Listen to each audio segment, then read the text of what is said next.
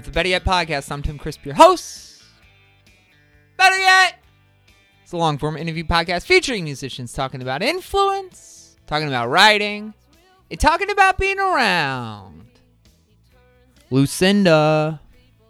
I made my first ever mixtape when I was nine. My dad helped me. I called it Nine Years in the Making.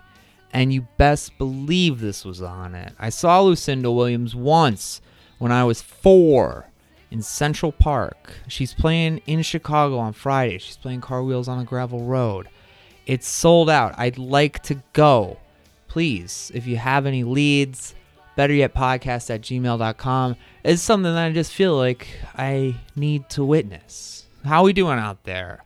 Welcome to Better Yet. Lily West of Lala. Lala is on the show this week. Feel like I've said that before. Nevertheless, exciting interview to share.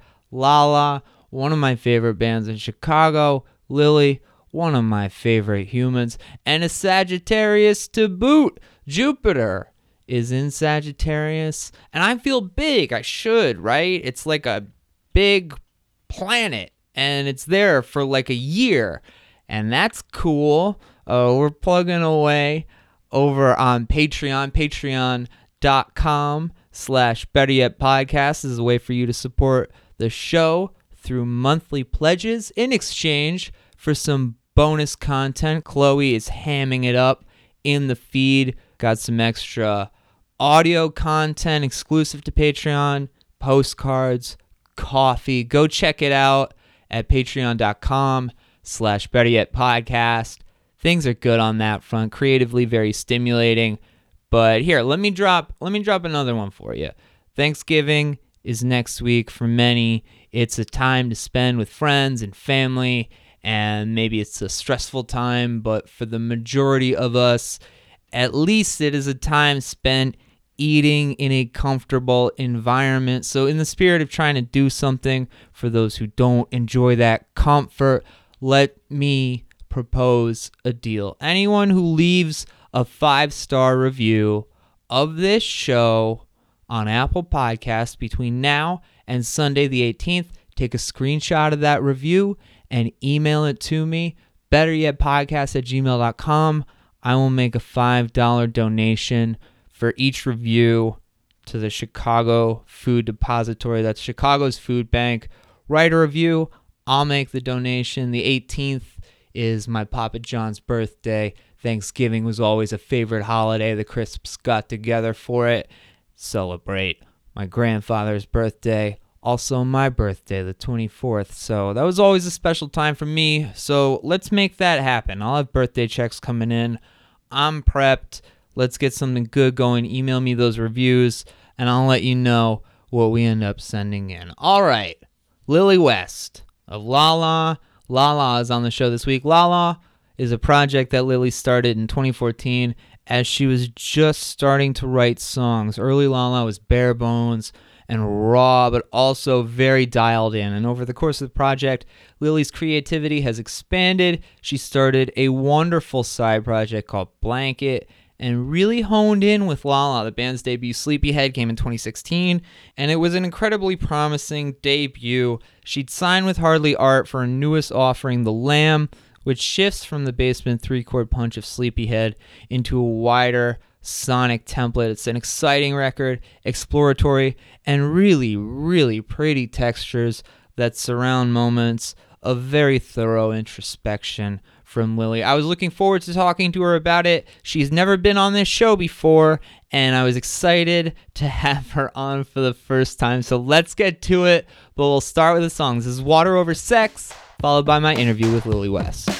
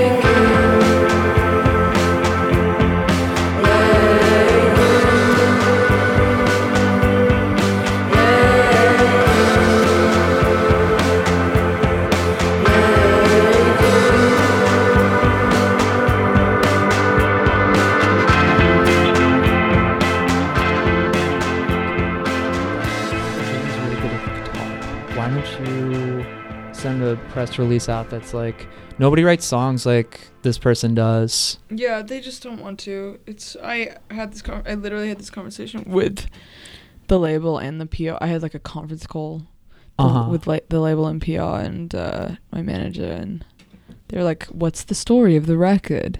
And I was like, "I don't want there to be one. Can we just talk about the music?" Yeah. And they said, "As much as we wish that that could happen, it cannot." To me, it just feels like it's in vogue to talk about the emotional experience of a record. yes, it definitely I definitely agree with you. and it's it's tough because I think that like that should be something that you get to find out for yourself. You know, it's like the ones that you really connect to are the ones that you listen to and it just hits you in that moment where you're not really expecting to be touched the way that that you are through somebody else's emotions. And now that's like the the tagline. That's like what you're you're being told to like go to for it. You know it's Yeah. like kind of the inverse. Totally. And yeah, when it's just like I don't know, people just want like a punchline or something. And there's you know, people talk about sobriety in relation to the lamb and that that is a theme. Like that uh, I do sing about that a little bit but it also because it's su- such a main point of the press um, surrounding the record it's like people interpret lyrics wrong. Like yeah people don't have that thought themselves. They can't re- relate or th- they have like a f- false relation. Not that that I don't know. People have that anyway. But just like specifically thinking in some review talks about the lyric "You think I'm good, but I want to be gooder" and how that's about sobriety, Uh-huh. and it's not at all. That's not what that lyric is yeah at all. And I guess that's just you know press is always going to have things that aren't true in it and like uh, interpretations of lyrics which are wrong, which is also fine. But it's just like I don't think that that person would have come to that conclusion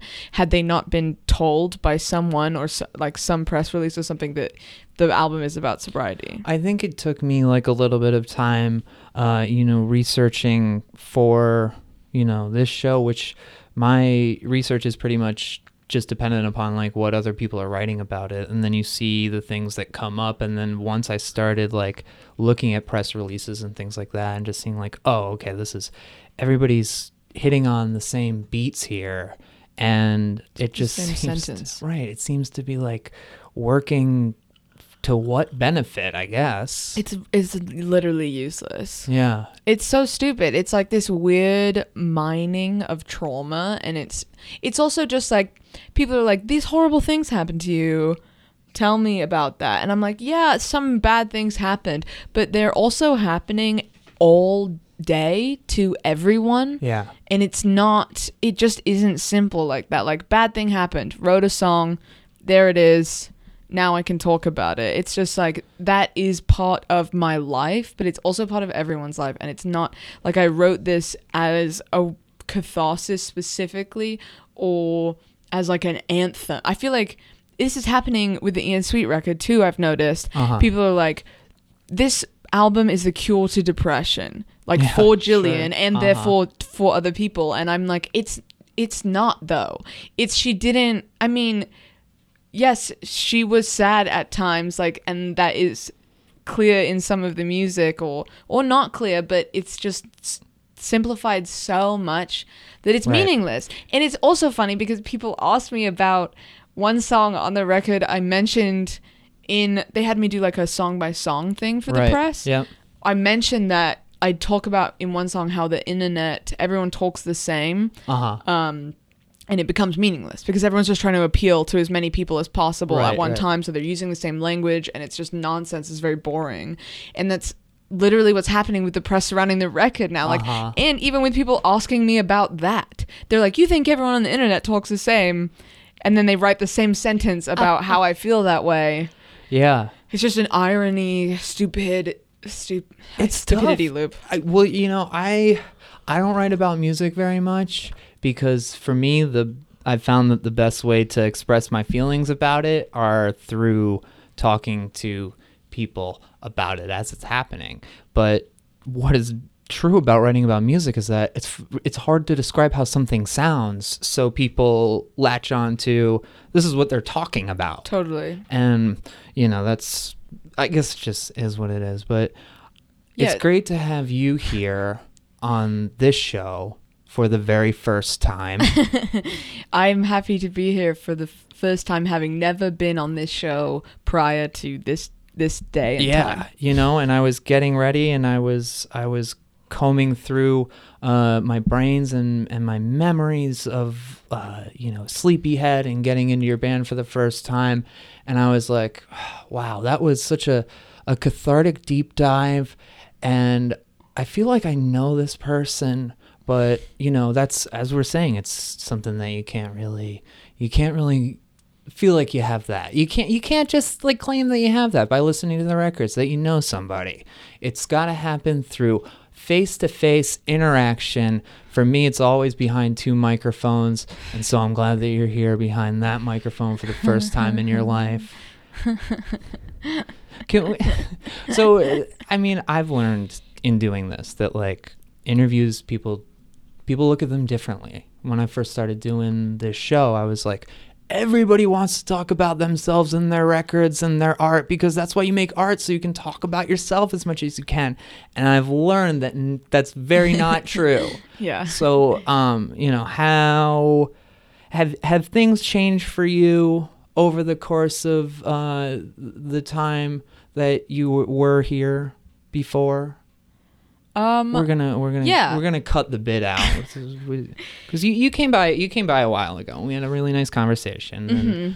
and, uh, and then you you asked if if we could take the interview down. I said of course. yes. So you know how what what brought you here today? What made it what made it seem like it would be all right this time around? Um, I think that I just am more aware of not that like a lot of people are paying attention to what I'm doing, Uh-huh. but that some people are. I'm just more aware of um how much control I want to have over how much I give people, particularly strangers yeah, like how much information and uh you know, I get no, just yeah, how much information about myself, whether it be like emotional or factual. Yeah. Um, I'm a lot more guarded Uh huh. than I was at that time, you know, in a way that I think it's better for me and for everyone. Well, I just, I mean, it goes back to what we're saying about like listening to music and figuring it out for yourself. Uh huh. It's just, I do that too now. I want it to be a mystery or a secret. It's nice having that, you know, when you have you have so much access to people and you have the ability to if you want to follow people that you respect artistically and just follow them into their freaking bedrooms. Uh, and in a lot of ways that's good and that's nice and in some ways it's just not for everybody. Yeah. I don't know. It's just like you have an opportunity to present something. And obviously it the hope is that it's genuine. But I feel that the more control you exercise over it, you know, the maybe more interesting is not the right term, but the more control you exercise over it, the more accurate it will be to what you intend. Yeah. Yeah. And I think that you're, you know, when you go and you share so much of yourself publicly, uh, then when you go to try and make like a piece of art where you're trying to make it universal in some sense, it's difficult when you have like so much of yourself that's like already out there. You know, it's it, it can be tough to I think to separate that personal space from the artistic space if you let one out too much.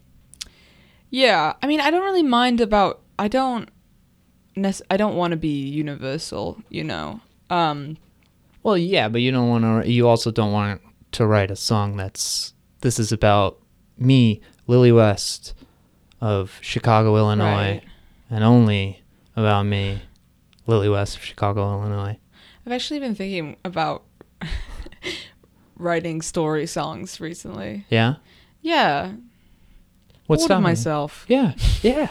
Well, I would I would say that listening to the Lamb, uh, in comparison to Sleepyhead and the things that preceded it, you have really developed a a real vivid language, and like one of the reasons that I liked Sleepyhead so much was that it was so referential. It was so much like you know you were pulling from these outside sources, Okie dokie doggy daddy, um, and this one it's like there's none of that. It's just what you're making. No, there is some of that. Oh, there's some of that. It's that. just secret. Ah, tell us the big secrets. No, keep them secret. So, I take. A, I still. I take a lot of lyrics from poems and and stuff. Still, I just. Re- I'll rearrange them all like a sign. uh huh. I have a new sign based off a something I saw on the front of a tabloid Yeah. in the grocery store. Wait, you have a new? Oh, you have a new song. I'm working on a new song. Oh, okay. Because you, I thought you said sign. No, so you no, got no, a no. little bit of the, you got a little bit of the English accent. It comes out sometimes, Yes. and other times it doesn't. You grew up in London, right? Yes, until I was 13. Okay. And then, and then you moved to Los Angeles. Yes, And. and it gave me the surfer Brit accent. Uh huh. Do you know? Do you know Ben uh, Rudolph from the band Chew? He was here recently. He's from London originally, and then moved to New York and then Orlando, and he's got almost none of the British accent left in him. Chris from the band Grapetooth Uh huh. um, Yeah, I know that band. moved from London when he was like 13, and he has zero accent. I had no idea Yeah. that he was from England. Or he's not from, I, you know, he lived there until he was 13. I was like, how come you sound like that and I sound like this? Why? Why did I get saddled with this? With this thing? so, um, you when you moved to LA, so you're 13 years old. Were you were you interested in music beforehand, like on a on a more personal level? 13 is such a such an age of like that's kind of when you're starting to begin to shape your person. Yeah, I definitely became when I moved to America. I became a really big music fan. Uh huh. I mean, you know, who doesn't like music, but I was just, you know, I Dude, I will tell you what. actually, Let me some tell people, you a story some people real don't quick. like music. I saw the Goo Goo Dolls on Friday night. I was surrounded by people who don't like music. They just they were there. We sat next to people who were looking up the lyrics to songs when they started so that they could sing along with them. Oh, it was so bizarre cuz I'm just kind of where do you come from? What do you do? What is your what is your normal day to day, but also like what do you think about when you're alone? Me, I know all these songs by fucking heart. What are you doing? You looking at I'm sorry, You're petting I- my dog with the with your foot. All right, fine. I yeah. just noticed. Just I don't am talk to me listening. about the Goo Goo Dolls. I'm It's fine. listening. I am listening. So, so we- okay, all right. Thirteen years old. Who was your favorite band? Um, I got really into uh, indie rock Yeah, I've heard of when I it. was 13. Yeah. Um, I feel like, you know, there's a lot of stuff that's hard to sift through, you know, what I thought I should like. Mm-hmm. Um, so I think at that age you're still, or at least I was still very confused about who I was and trying to fit in. I know, I remember that the first bands that I really loved, like independent of thinking I should love them, um, were WHY? and Pavement. Well, Jesus, you got a tour with WHY? coming up, and you played Yes. shows with him before, right? We played one show. Oh, okay. um yeah i loved i still love those bands but they were i remember but both of them it was like i got really into like who was in the band and researched all Sure. the side projects and like anticipated when new music would come out you know it uh-huh. that kind of Yeah, new Stephen Malkmus record. There'll be two songs on it that I really like, and then the rest will be just okay. I love that song. Uh, one of the the Malkmus solo songs that I like. Those Jenny and the Ess-Dog. You know that one? Oh, Sing it to it's me. a. Uh, drives a Volvo. It's a Volvo with ancient plates. It's good. yeah That's a Yeah. fun one. But why? I mean, I'm that's that. Like, why you find that, and it's just like, okay, like this is pretty expansive. This Yeah. is this is like hip hop, but it's not. It's weirdo. right He's only talking about like really strange things that you don't hear people talk about on hip hop records. Yeah, I think it was the definitely the beginning of the undoing of music for me, where I was, Uh-huh. you know, I slowly over the course of many years realized that music could be anything. Yeah. Um, So were you were you interested in a in a did you, start playing? Did you were you going to like you know local shows out there? I don't know too much about like the LA music scene, but it's like kind of separate, right? It's like things are just existing independently in terms of like subgenres of scenes. Like you know, seems like out there like you know you have like eight variants of punk that have their own scene, and I'm sure it's that way with indie rock and garage. Yeah, I mean, when I was younger, I would go to concerts like like bigger venues, like I would go see Wilco. Uh-huh. Um, Did you go to the Troubadour? That's the one, right? the LA? Troubadour, yeah, that I've been to a couple times. I remember see who did I see the Um, Little Joy. Okay. It was like a sh- shoot off of Devendra Banhart. Oh, okay. Yeah, yeah, yeah. That guy. Uh, right. Um, I have nothing, nothing to say about him, good or bad. Nor do I. Um, We lived I- through it. We're I we're on the you know. I wish him the best. I do. I really do. As I do everyone. I t- bet it sounds like I'm being sarcastic. I truly am being genuine. No, I, don't know him. I I wish him the best. Uh huh. Um, yeah, and then I guess when I was in high school, I learned about the smell. I'd go there. You know, honestly, it gets harder and harder for me to remember. Who was that? The, the that's someone's collective, right? the smell, No Age was like Yeah, um, okay. highly associated with the smell. Mhm. I think they recorded their album there, and it was like their cover was taken there. But Jim Smith's the guy that I think, as far as I know, it's still going. Mm-hmm. It almost went away, but I'm pretty sure it's still there. Yeah, and you were you were interested in visual arts too, right? That's why you you, you came here for SAIC, right? Yes, I went to an art high school in LA, and Uh-huh. I thought that I was going to be a very serious uh, oil painter. I took it very seriously. Yeah. So Did who- not f- humor, no humor in it. Uh-huh. I was like, I am going to be an artist. What what type of uh, what type of oil paintings are you doing? Like, what what's your what's your oil painting period? You know Alex Katz? No. What year? That's it's contemporary. Okay. I guess I could say the most mainstream person that I really liked, continue to like, is David Hockney. Um, Right over, right over my. he's very good. Well, he's yeah. from you know I think he was came up in the seventies Yeah. in Los Angeles. He's from Uh-huh. England. Yeah. Um, I painted like that, so like figurative, but uh, mm-hmm. by no means photoreal or Right. something. Some of like, the paintings what I is it? like. What, what's the oil painting like?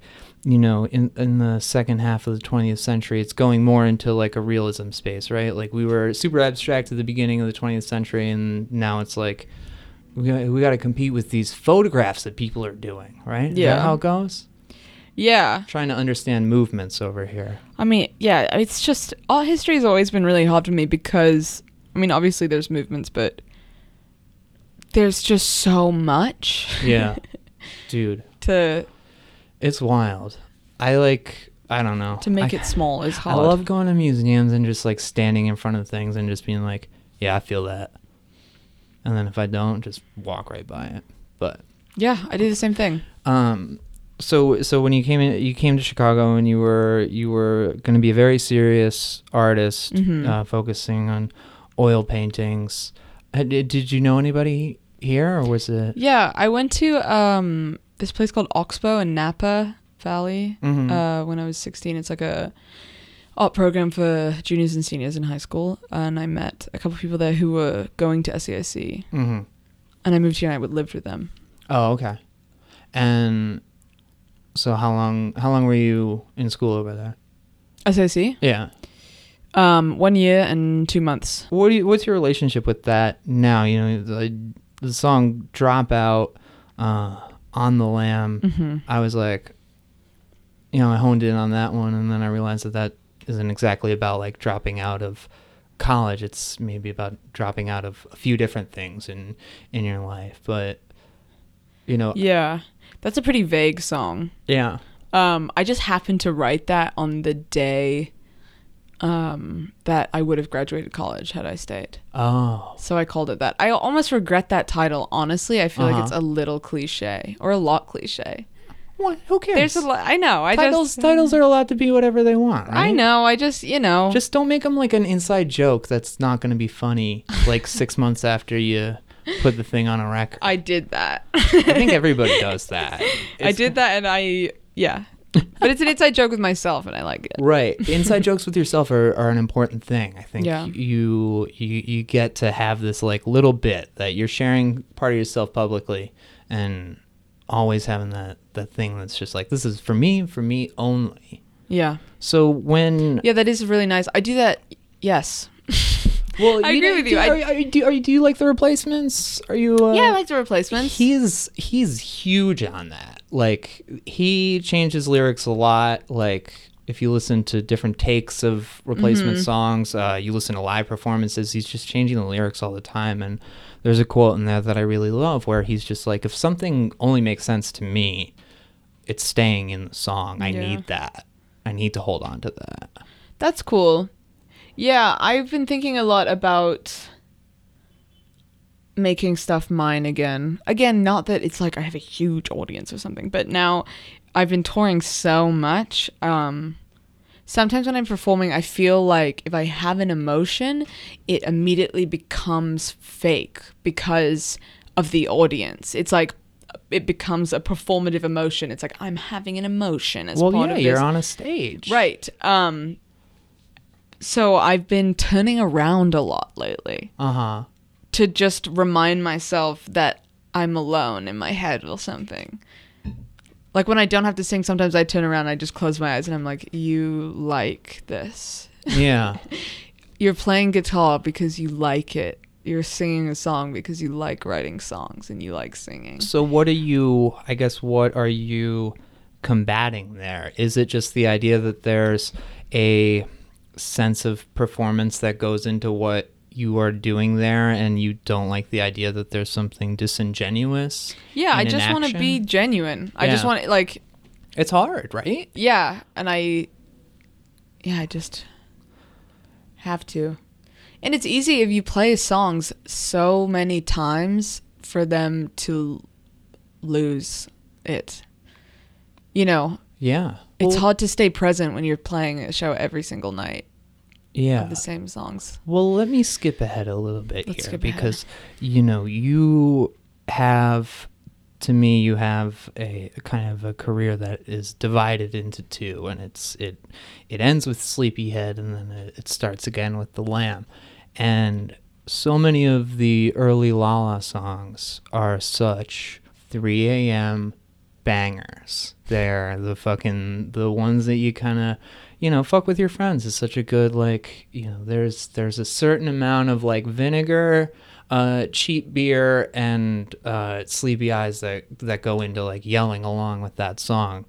How does do the meanings of things like that change for you in a maybe in a negative way now that you're hopefully not staying up till 3 a.m. at this point. Do you go to bed really early now that you're sober? Just because I, Um, I I was up I was up till 10:30 the other night. It was fucked up. It depends. Yeah. I yeah, it depends. I definitely go to I mean, I didn't go to bed Yeah. and now I do. Uh huh. Um That's I a good step. I you know, sometimes I go to bed late, but I sleep an average of 8 hours. Uh huh. That's good. Yeah. Well, you know, do the do are some of those songs uh maybe difficult for you? And do you feel rem- removed from that person?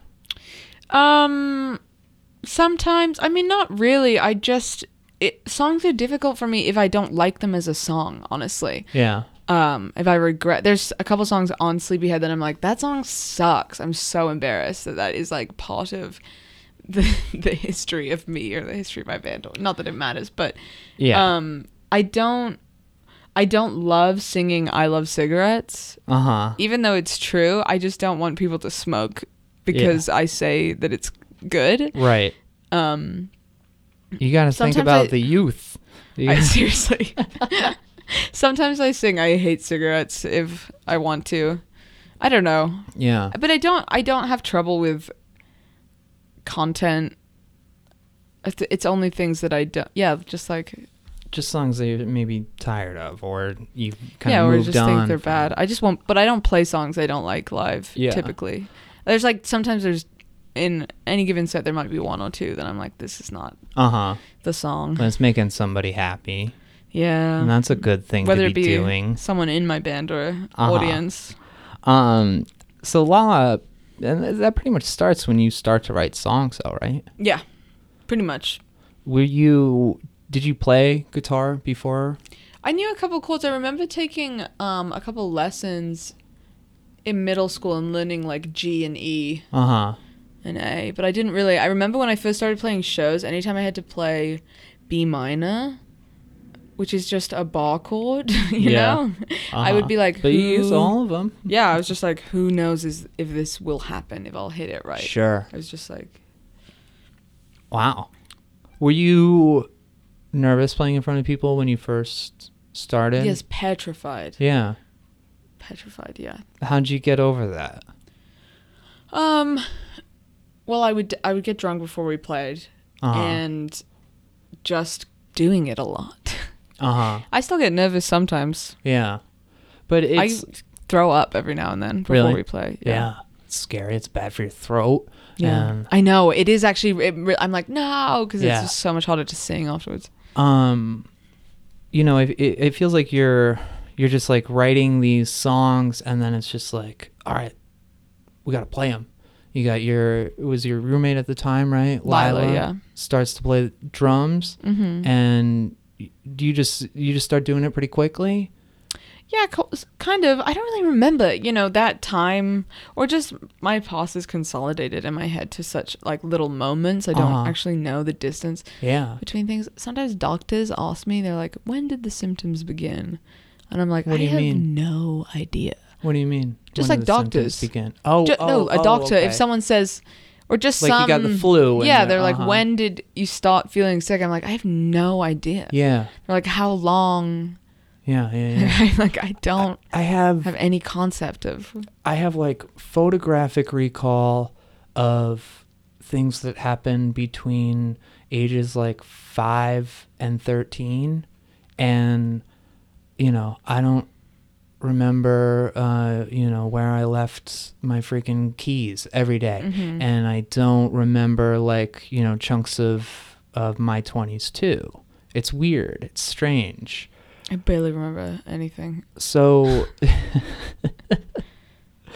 um I really think you know you have capacity. You have you have a capacity. hmm when you're when you're writing those songs though, there does seem to be like this real kinetic energy to it where you're writing songs for the first time, they're coming out, they're coming out good and they're also coming out better and better. It's almost like this is just like pouring out of you.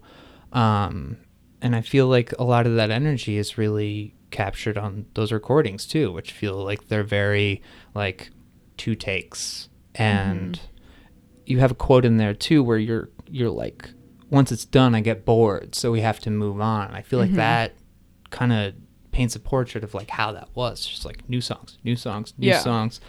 Anything that I wrote 3 months ago, I'm past it now. Yeah. Um, so I mean, do you do you remember like kind of a, a feeling of like excitement about that? Did you feel like you were getting better and like maybe a little bit more confident in doing what you were doing, or were you still like forcing yourself out there? During Sleepyhead? during yeah sleepyhead and like the time leading up to it like was it were you more confident in in the music that you were playing were you more confident in playing shows I don't think so. I don't remember really. yeah Um, it is. It seems very strange to me that I am where I am, in that music is my job. Just because the way everything happened doesn't make sense to me. Just like I don't. I don't know what implored me to start doing it or how it just kept going. We'll come back to that Okay. um but you know you got some lineup shifts going Mhm. on during that time uh emily and abby are playing with you on the first ep No, And call. then- oh, and the EP. Yes, yeah. yes, yes. and then carla comes I think actually in place it's, of uh, emily right What's the first EP that you're referring to? the your discography is so strange because you don't have all of your songs on bandcamp I know. I don't even remember. People ask me sometimes. They're like, "When do you, do you have those songs somewhere? Yeah. Those tapes?" I'm like, I have no idea what Have even was on that. Right. Have a Good Day is is is an EP that came out on Manic Static, and Yes, it's, I. it's an eight song tape. There's only three songs on Bandcamp. Three very good ones, by the way. thank you. Um, I always go back to Anyway. Uh, I think that's a fucking. I think that that's your first song. That's just on the top of them. Thank The you. The tier. that song's hard for me because it's so. It's just. It's like too obvious or something. I, Yeah. feel embarrassed sometimes by that song, I think that. w- but I'm really young, so I forgive myself. it's a good thing that you forgive yourself. There's something that's in kind of the the energy and the simplicity of you know even going into Sleepyhead, where you say things very plainly, very obviously. Uh, those songs are under three minutes long mostly. It's like Mhm. you say what you need to say and then you're done. That's it. And I feel like that really marks like the youth of it and kind of the excitement of how you were coming into all of it. Yeah. I don't know. It does all it does all seem very young. when you find when you when Abby and Carla kind of come in and and really solidify the the lineup for for some time, you know, that's the band on on Sleepyhead. Um that felt like that felt like a very like tight unit, like, you know, musically and and you had such affection for them, the two of them when you came by and we talked I do love them. and they're incredible musicians. They're Yeah. doing date stuff. Um, you know, do you remember? Do you remember it feeling like it was, it was good, or, or I mean, because you kind of, you know, also last summer you did a lot of touring with them, right? Um last we did the Ian Sweet tour, Mhm. Ian Sweet Cherry Glazerr tour, and then we did a couple days with Girlpool. But that's Yeah. the only touring.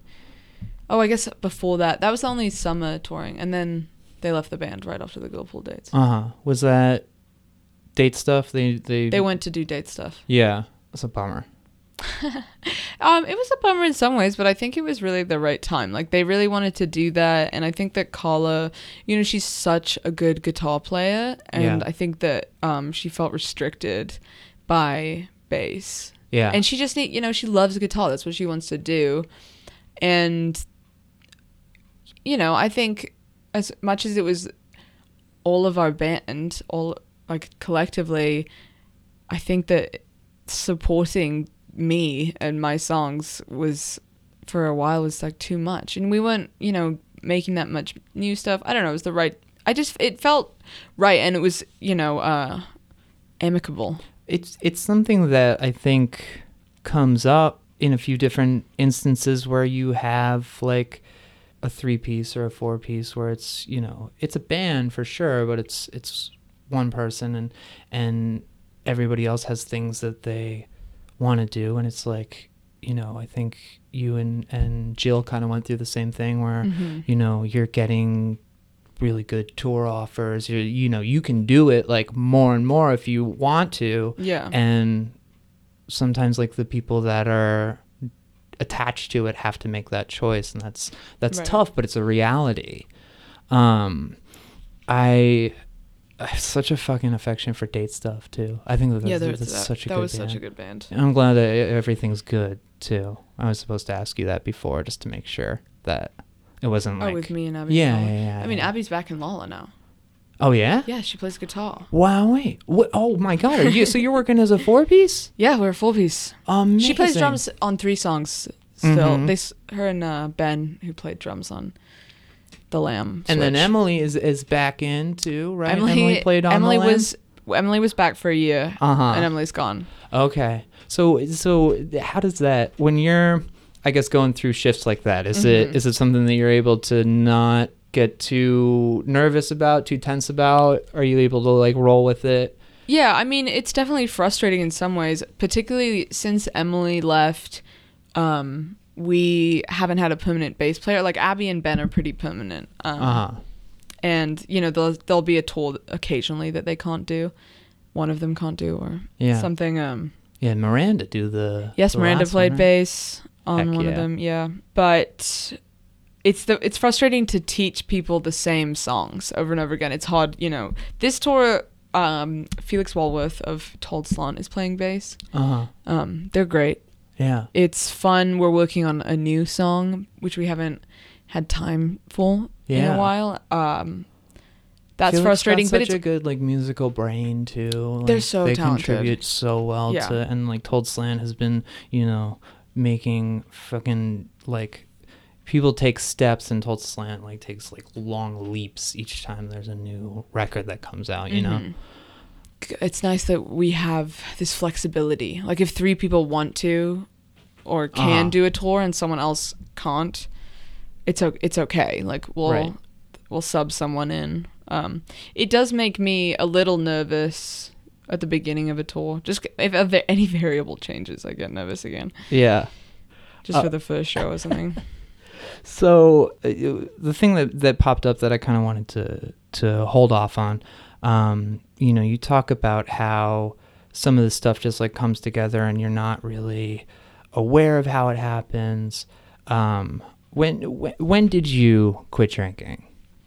um, two and a half years ago. Uh huh. So it was like what right after Sleepyhead came out or No, even Sleepyhead didn't come out. I Uh-huh. didn't put it online until after. Yeah. Um, a couple months after we recorded Sleepyhead. Yeah.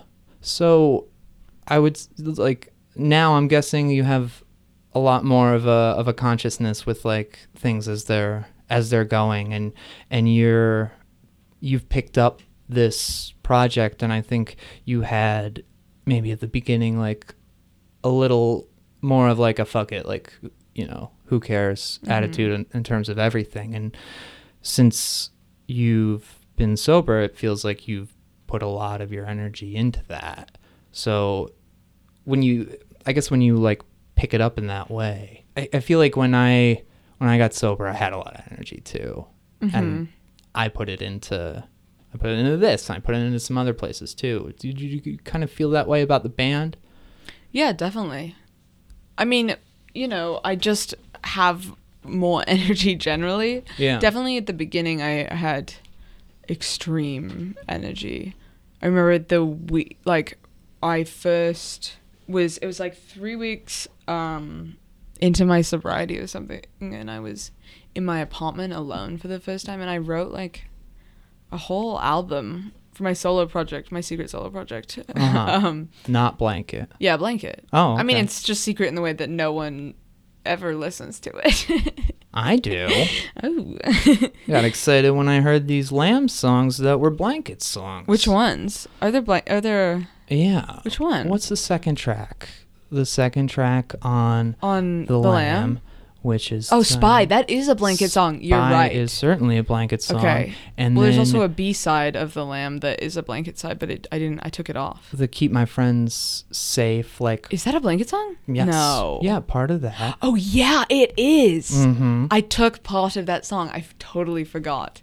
There's a song called Cowboy. That's the blanket song that I we Yeah. recorded for the Lamb, and I I Uh-huh. ultimately You nixed it. I nixed it.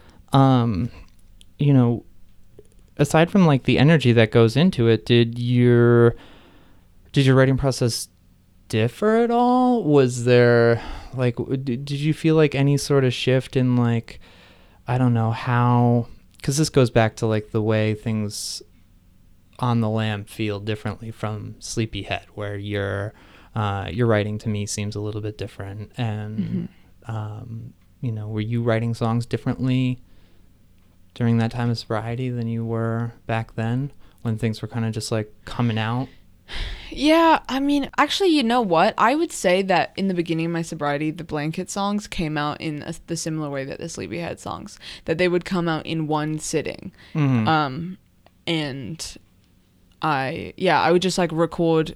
I mean, if you've listened to Blanket, you know those recordings are really crazy, and that's why I like them. Like I like the freedom of them not having to sound crisp or something. Yeah. Um, but I would just you know make those those recordings in a couple hours in a day in a in a night or a day. Um, what i like about blanket is that it feels like what you're doing is you're just kind of like finding sounds that you like and you're kind of exploring like what you can do within that world and sleepyhead songs like la la songs are kind of just built around chord structures and this seems just like so immersive it feels like such a like deep dive headspace sort of thing where you're kind of like building from within Yeah. I mean, I take a lot of risks on Blanket because of how low pressure it is. And yeah, I just, I mean, I made all of those in GarageBand. Um, so there's like GarageBand effects on stuff. And I recorded the vocals into the laptop microphone. yeah Like literally just with my laptop open, just singing at it. uh-huh Um, and yeah, I would just like pick up things. I was living alone at the time. I'd pick up things in my apartment and just like shake them. But Well, yeah, I that's guess an exciting freedom, I think, especially for you know, you seem to think a good amount about like how people perceive your music and you and your own expression and how that's dictated by being in front of people. hmm Having something that's just like this is for me and it doesn't have to sound anything other than like what I want it to sound like Yeah. right now. Yeah, and then I can, you know, pick parts later. God, I would love nothing more than to make a blanket album right now. Why don't you? Because I have to go on tour. Oh, I'm so days. sorry. You're touring with why? Your Oh, favorite okay, band okay, when you were okay. 13. That sounds so terrible. Um, you know, I'll make a blanket album on the computer on tour. Send I'm it sorry, I to don't me mean to sound like a brat. I love it. You're not a brat. I am a brat. Um, well, welcome to That's what being the an narrative. alcoholic. I, yeah, I wish that the press around. I like make up press all the time that I wish it was. I wish it was like Lillie West is a total brat. Uh huh. So we can go into this as much as you want. For me, uh, I guess I just related to so much of the lamb because you do have moments in there that are. I know the the, the press was about the sobriety aspect of it a lot, Yeah. but that experience that I was feeling personally that you know I don't know if this is if this is what you were trying to uh, go for or not, but being sober is just so difficult because you have to drop so much of who you are. You have to reassess kind of everything about yourself, and it's a very lonely space, or at Mhm. least it's a very uh, solitary space. Um, yeah. I guess I would agree with that at first. it takes a little bit of time to like figure things out i think to figure Yeah. out like how how to be the self that you really are Right. Yes. It is. Yeah, because you can't turn yourself off anymore. Um. Yeah, I feel like it took me a while to figure out that I was gonna stay sober. yeah Like it wasn't. I was like, I guess I'm really. I was the second time I tried once before. I tried two times before. Um. And then the third time was like, well, it really seems like I should be. Uh, if you're spending that much time thinking about it If then I've probably- tried. yeah um I don't know. It was such a weird time. yeah You know, they talk about this in the press. I like drove to the Badlands mm-hmm by myself. I was just like, what? A- I just, yeah, it was actually a lot about being alone because I did that alone on purpose. I was like, really, just didn't want any witnesses to myself or something to anything. That's why I went there. I like drove to the bad. Yeah. I mean, the whole road trip thing by myself. It was just I just wanted to like look at the rocks. Um, and you know, I have this like whole romantic thing about the Badlands. yeah and I have for a, a long time. very very romantic place Yeah. Um I yeah, I just wanted to look at the rocks and be totally alone or something. I went to New Orleans when I was maybe six months. So no, Okay, it was a little bit more than that. Horrible even. idea. No, you know it, it's for me.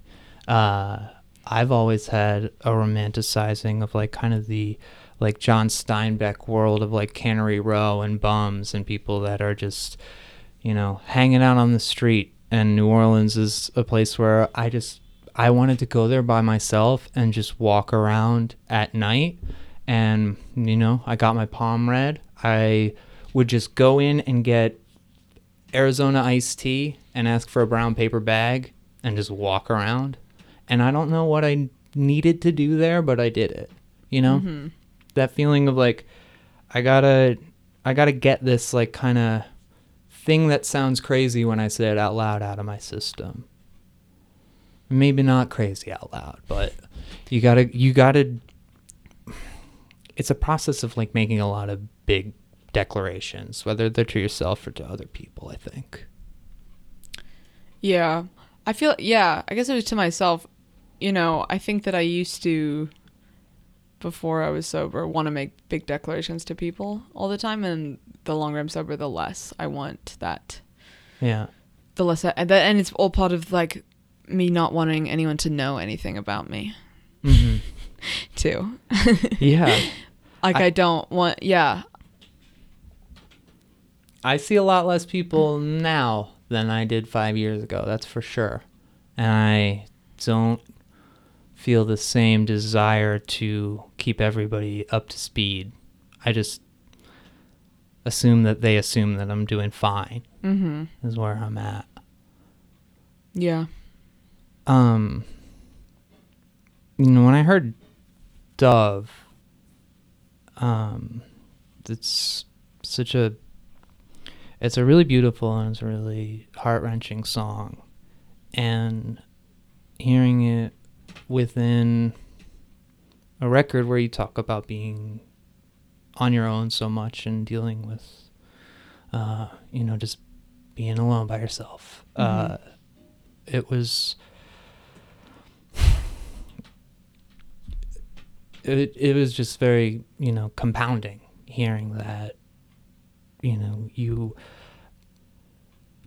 I feel I feel like sometimes when you're sober for a little bit of time you feel like you got something fig- figured out like you get this curveball and you are stuck dealing with it and dealing with it without substituting feelings in any way. Mm-hmm. Um, you know, do you want to talk about? Do you want to talk about that track?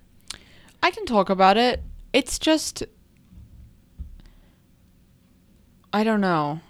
It's another song that I'm like this is too much. I said too much in the lyrics. Like I wish I'd disguised it a little bit more. Um I also wish it wasn't the third single cuz I feel like it's not actually um encompassing of the band or the record. Uh, Yeah. And we don't play it live Yeah. Anymore. We did it for a little bit, but I just I don't know. That's a tough one to play live, I'm sure. it's it, it's actually okay. It's just I mean, especially as time passes, you know, the further away I get from a song, the more it feels like I'm like singing someone else's song. Um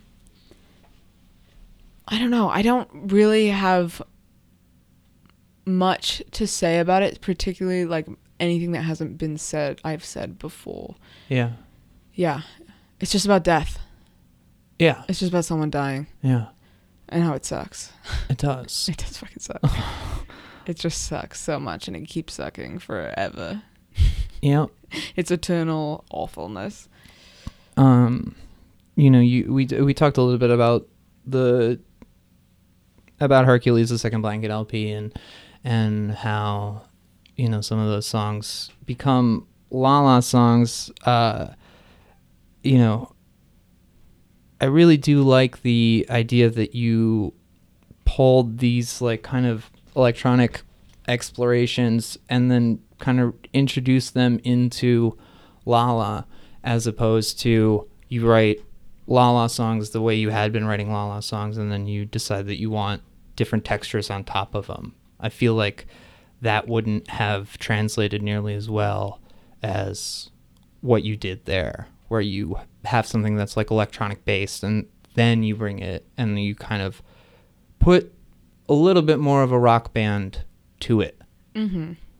Um, I guess that what I'm, what I sat and thought about a lot as I'm listening to this record is that it, it feels so belabored over, um, in a lot of very good ways, as opposed to Sleepyhead, which was just a very like, done. Yeah, it's like a live recording basically. Yeah. Um, yeah. I don't know. I did a, a lot of guitar overdubs on uh, the Lamb. Yeah. Um, I tried to uh keep the energy that I have with demos and with uh Blanket, you know, like a lot of those guitars were improvised in the studio and I would just be like, record it, record it now. I'd just be like, loop that part and I would just uh Yeah. Play guitar over and then be like, record it. I've I've come up with something. Uh-huh. And layer them because that's how I make a lot of the Blanket um stuff. I do wish honestly I wish I'd had more time with it.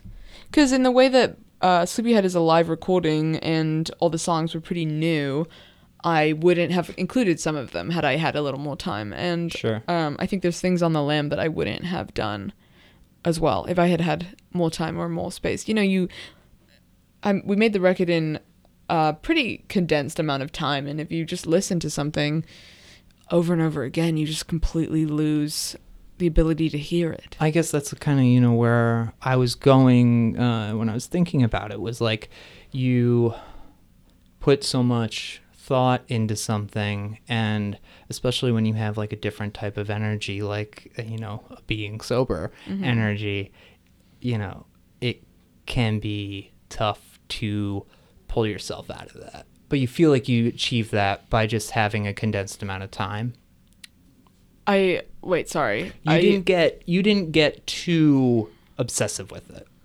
no. I wish I'd been more. Uh huh. But maybe I'll feel that way forever about everything I ever make. Seems to be a running theme with you. Yeah. I mean, yeah, it definitely is, you know. That's a Um, good thing. It's a, it, it sounds like it's a good and a bad thing. It is a good and a bad thing. It's good. I like that I uh push myself to change and get better because of shame of the past, but I also I mean truly with music it's like I have moments that I'm just it just is too much sometimes how bad I feel about it. So and it becomes not productive in that Right. in those moments. What do you do with it then? I just freaking wait. And I'm also always on tour, so it just I just have to keep doing it. Eventually, Uh-huh. I come to some kind of acceptance of myself. I struggle with performing in particular. You know, I love love making music. I really really love it. Yeah. Um it's so important to me. And then sometimes on tour I think um Sorry, Sorry. I pulled a tea bag away because because I was fiddling with it. Um, sometimes on tour, I'm like, what is this to me? Like, what, what is this other than perpetuating the other thing that I love, which is fine. Um, You you. This is the trade-off. Yeah, In, I'm like, in why order am to I- like yeah. go and make uh, which also a sounds record. so ungrateful because this is my dream life. I just want to preface everything I'm saying by, I am very grateful. Um, but I, was think talking. This all takes time. I think that this is a real struggle, and you Yeah. have to figure it out. well, I was talking to Nnamdi. Uh huh. You know Nnamdi? Has Do he, I know Has he done a? Twice, Oh, um, just like you. yes. If you come back a third time, you you're in the Hall of Fame. Yes. Miranda's in there. Oh, really? Mm-hmm. Oh, she's the best. Um, well, I was talking to Nnamdi about it. I was like, I just don't know if I believe in what I'm doing. And he was like, What are you talking about? What do you mean? What is there to believe in? Like, you're doing it, it's done. You don't have to be any more or less of yourself ever. And it was, I talk to people about this kind of stuff all the time, but it was like the first time that someone said something that really got to me Yeah. was like, yeah, don't be such a fucking idiot. Just be yourself. You're being yourself. That's fine. Just yeah. What what are you gonna do? You what you can't Can't be undo it. anyone except yourself. Uh huh. So I've actually since we had that conversation, I felt better You know, it, or like more realistic. I think it makes something. it makes so much sense coming from Nnamdi because Nnamdi, you know, he puts everything down. He records everything, and Mm-hmm. like those early recordings where it's just like, you know, twenty eight songs and half of them are about eating cheese, yeah. and it's like fuck yeah, that came out of you, and here it is, and that's it. It can be like. It can be fun, it can be funny, it can be slightly embarrassing, it can be super cathartic. It could also be the building block for the next thing. mm-hmm. And you know, I think that uh, the the sound and the texture that you're working with on this record too, it feels super exciting because it's just got so much left to be explored for you. Yes. I also am excited You're in that s- way. yeah. I'm really excited to keep doing stuff. I was like um this morning actually I was listening to this Yellow Magic Orchestra song and I was playing guitar. I was like, you know, just playing guitar over it Mm-hmm. sort of. And I just it was like in a key that I hadn't it just seemed unfamiliar to me and what i was doing was unfamiliar to me and it was i was just thinking i was like i'm so so excited that i keep learning stuff Right. like i and it's ha- it happens quickly because not that i i don't think that i'm um you know rapidly getting better at any instrument in particular or all of them combined you know i'm still I feel like that comes a bit slower, but I still feel like I'm like learning stuff so fast all the time. Just even just listening to other people's music or like collaborating even minimally with other people. Um, it's so I think that that's Exciting. such an important thing. That's like a, you know, that's a different type of fuel to give yourself. That's not, you know, going from town to town. yeah, totally. Um, you know, you went to New Douglas, Yes. Southern Illinois, to make this record with Philip. It's a it's a funny place Mhm. for you to go, but he he's been doing it down there for a while now, right? Yes, it, I mean it's him and his wife Jessie's house. We didn't actually record with Philip. We recorded with Dave Vettraino, but oh, okay.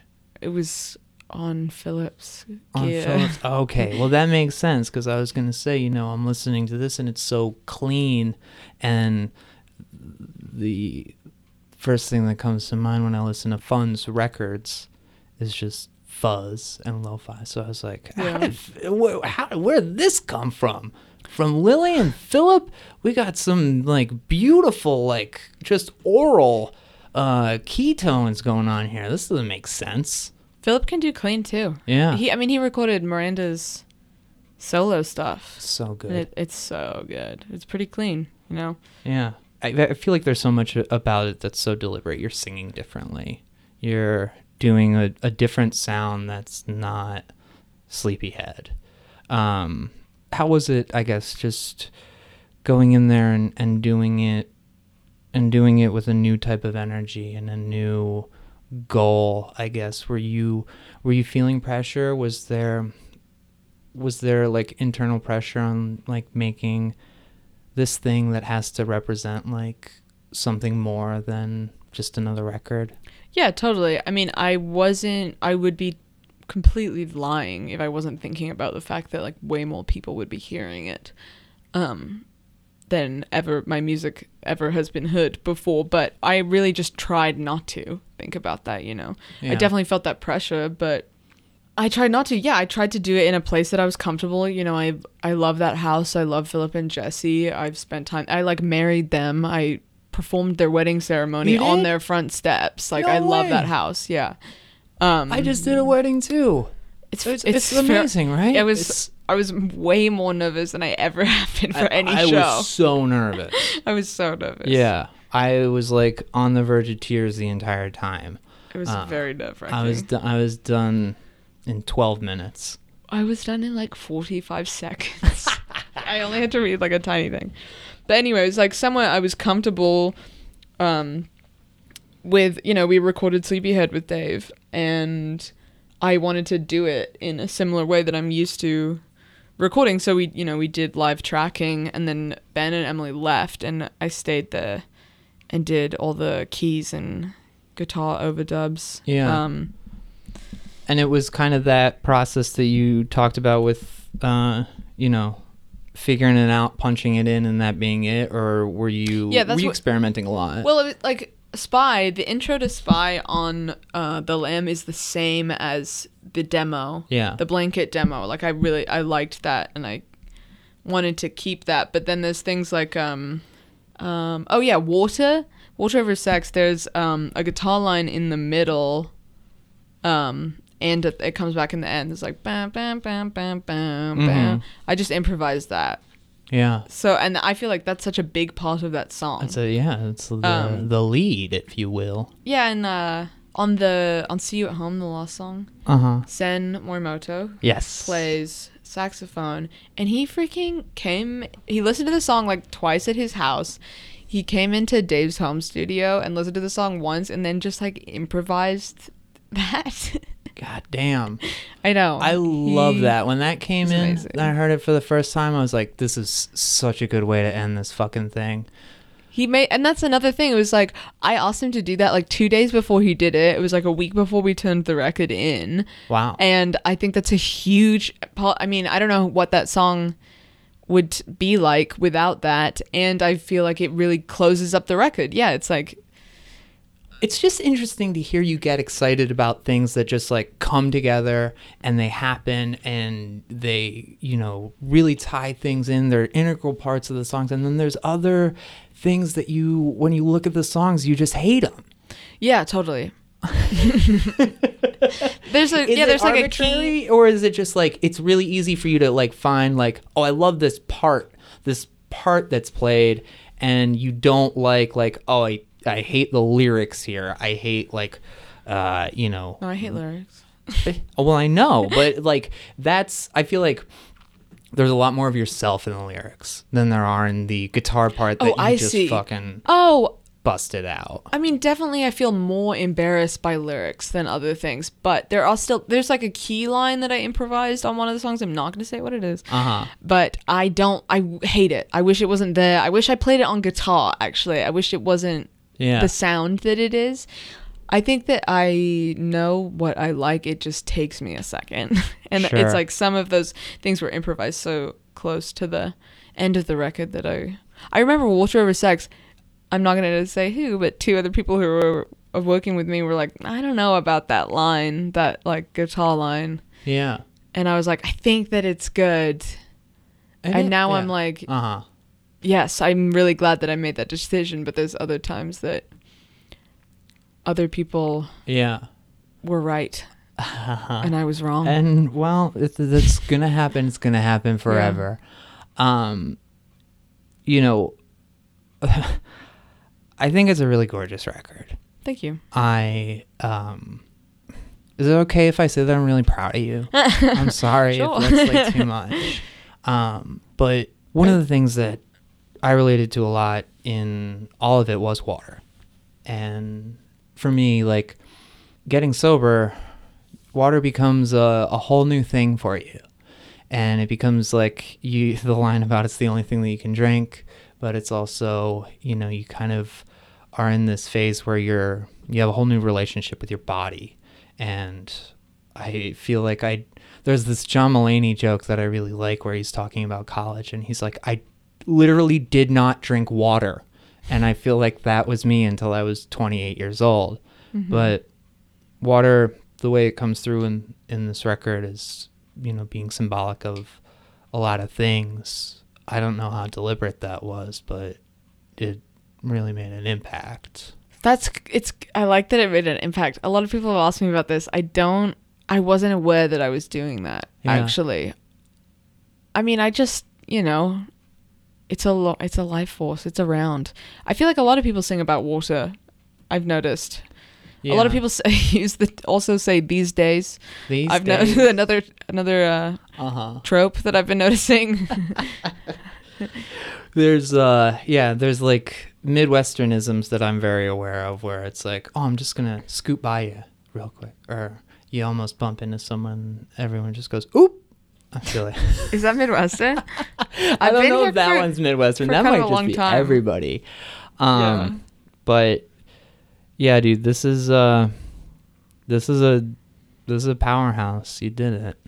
Thank you. Done. Next one. next one and you know i think that it's it's exciting to hear that things happen for you accidentally um and things also just sort of happen without you trying because i feel like that's also a really good indicator that you're always kind of hovering around the right spot Oh, that's cool. That's comforting. yeah. I think it's good that you're always asking these questions of yourself and what you make. Um, I think that they're always going to benefit you. Don't be too, I hope so. don't get too hard on yourself Yeah. about it. I'll try. I'll try. I'll try. Um, thanks for coming by for the Thank first you. time. Thank you for having me for the first time ever.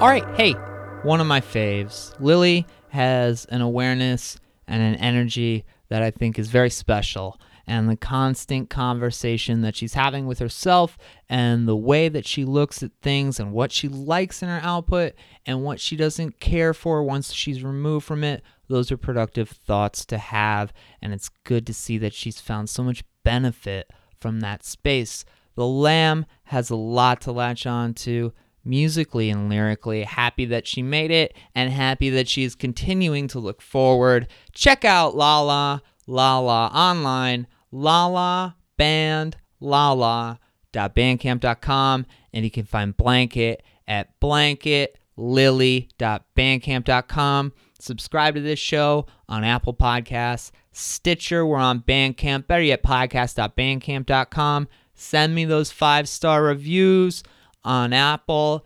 I will send money to the Chicago Food Depository. The website is betteryetpod.com. The Patreon is patreon.com slash betteryetpodcast. And thank you so much. Thanks to Lillie. Thank you, Chloe, and other Lily. And thanks to all you out there. If you know, you know. Come back next week. Thanks, Bubba's.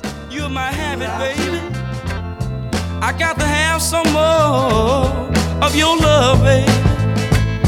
Oh, yeah. Never have I been locked up in a world of misery.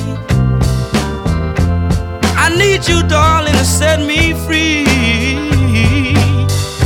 Come back, baby. Try me one more time. Oh, baby. I'm about to go out of my mind.